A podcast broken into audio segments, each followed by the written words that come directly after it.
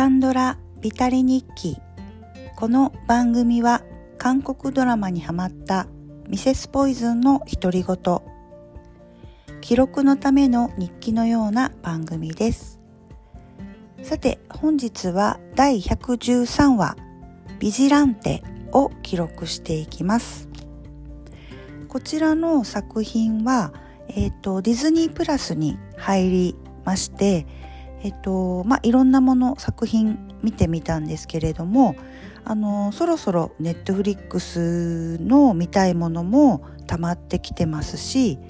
まあちょっと一旦ここであのディズニープラスを大会しようかなと思っていたところで、えっと、えっと、兵役前の最後のナム・ジョヒョクさんの最後の作品ということで、まあ、最新作でもありますし入隊前の最後の作品というところであのナム・ジョヒョクさんは私にとっては、えー、彼が出てるとまあ面白いというかね裏切らない俳優さんの一人ということもありまして、えー、こちらを最後に、まあ、一旦ディズニープラス大会して、えー、また違うものを見ようと、まあ、違うサブスクに入ってみようかなと思って、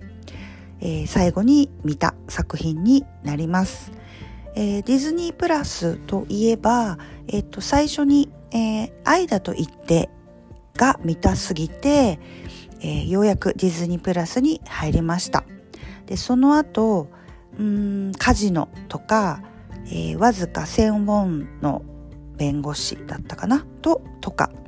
刑事6とか見たんですけど、まあ最大の、えっ、ー、と、良かったことっていうのは、ディズニープラスに入っていたので今年後半、えー、ムービングに出会えたことかなというふうに思っています。さて、この、えー、ビジランテが最後になりましたけれども、えー、こちらの作品のあらすじと概要を記録していきます。こちらの作品は2023年の作品になります。そして1話から8話までのお話になります。簡単なあらすじを話してみます。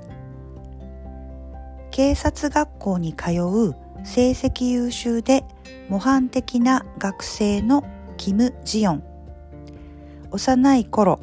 罪のない母親を目の前で見知らぬ粗暴者に殴り殺されたにもかかわらず、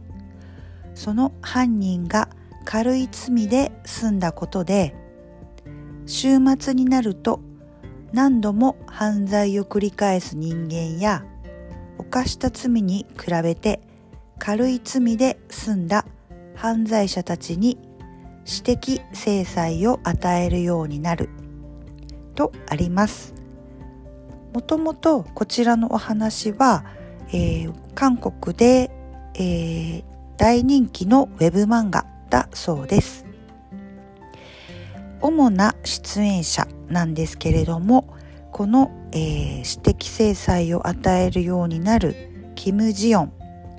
まあ、このキム・ジヨンは、まあ、警察学校で優秀な生徒なんですね。なので、まあ、テコンドーとか柔道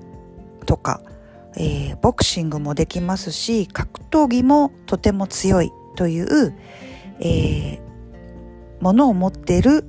まあ、ダークヒーローといいますか、えー、そういうキム・ジヨンを演じるのがナム・ジュヒョクさんです。私的カンドラで言うと、えー、スタートアップとか、眩しくて私たちの輝く時とか、えっ、と、まあ、25、21も良かったですよね。あと映画ですけれども、えっ、と、ジョジョゼと魚と虎たちかな？ジョゼトラですね。ジョゼトラの映画で見知った大好きな俳優さんになります。そしてこのビジランテを追う、えー、捜査官なんですね警察の捜査官そして、まあ、あだ名がフィジカルモンスターっていう、まあ、本当にあの圧倒的強さを誇り、えー、すごく強くてでかい男っていう役を演じるのがユ・ジテさんです。と私的カンドラで言うと、うん、歌謡年歌とかペーパーハウスコリアとかで見知った俳優さんです。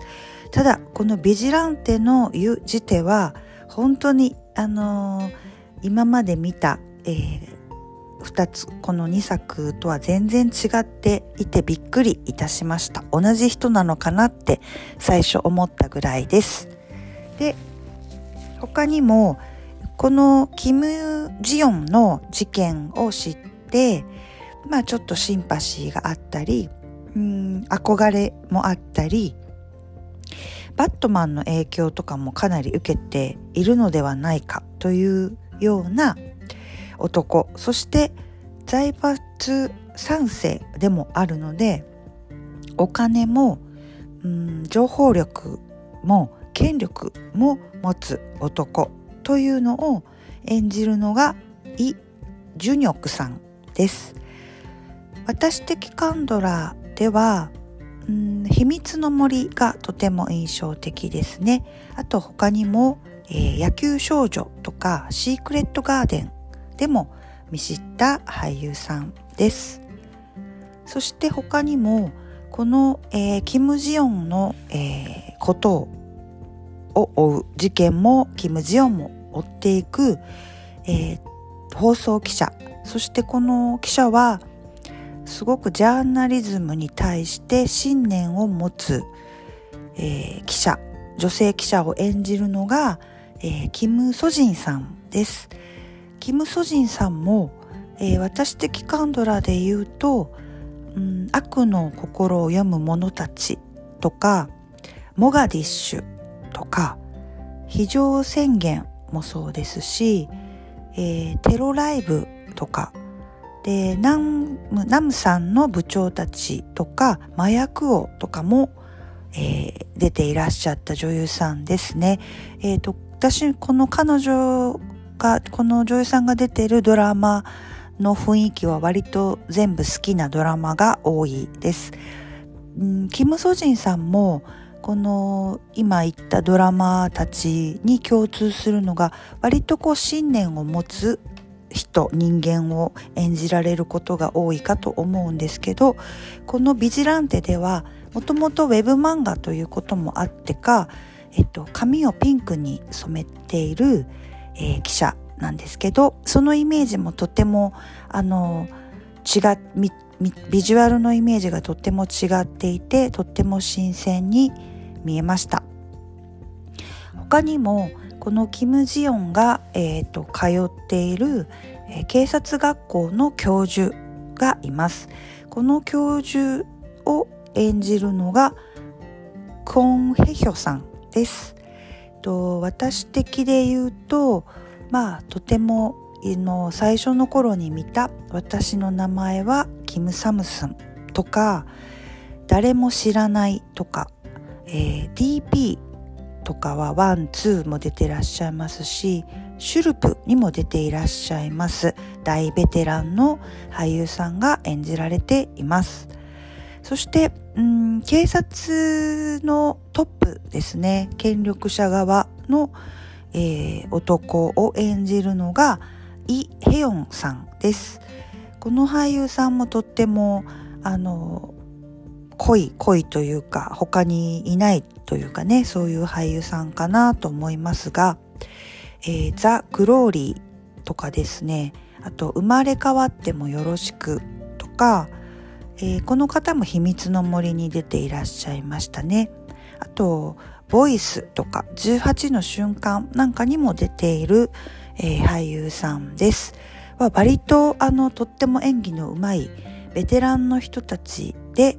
えー、作られているなという印象のこのドラマ「ビジランテ」になります。ドラマの、うん、感想なんですけれども1話から8話までなので結構あっという間に見終わりましたね。あのー、さっとこう進んだ感じです。誰場もなく。で、ストーリー自体は、あのダークヒーローの私的制裁というものとしてはそこまでまあ目新しい感じっていうのはあのなかったんですけれどもこちらのドラマはやっぱり、まあ、みんな演技の上手い方ばかりということもあって俳優さんたちの素晴らしさをとっても感じたドラマになりました。うん私の好きなこのナム・ジュヒョクさんはあの今までのドラマ見たドラマのイメージとかだとまあうんなんか青春の象徴っていうような役といいますかねあの爽やかだったり、えっと、若さゆえの繊細さだったりまあ優しさだったりまあそういうものを演じさせたらあの右に出るものがいないなと思っていたんですねこのナム・ジュヒョクさんに関しては。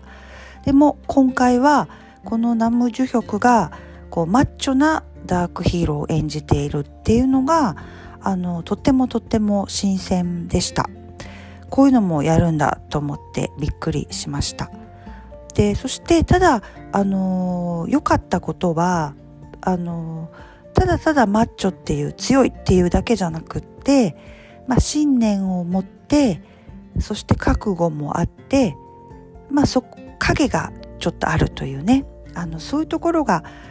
あのだからナム・ジョヒョクが演じたんだなっていう納得感がありました。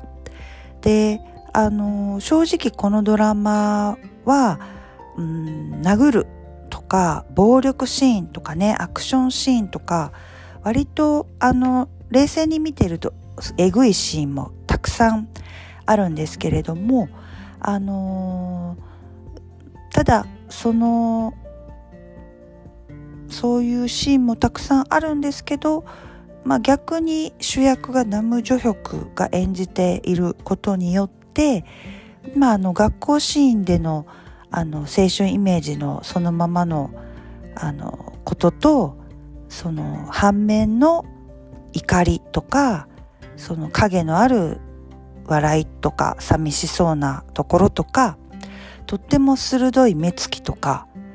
あのとってもこう怒りを持って暴力を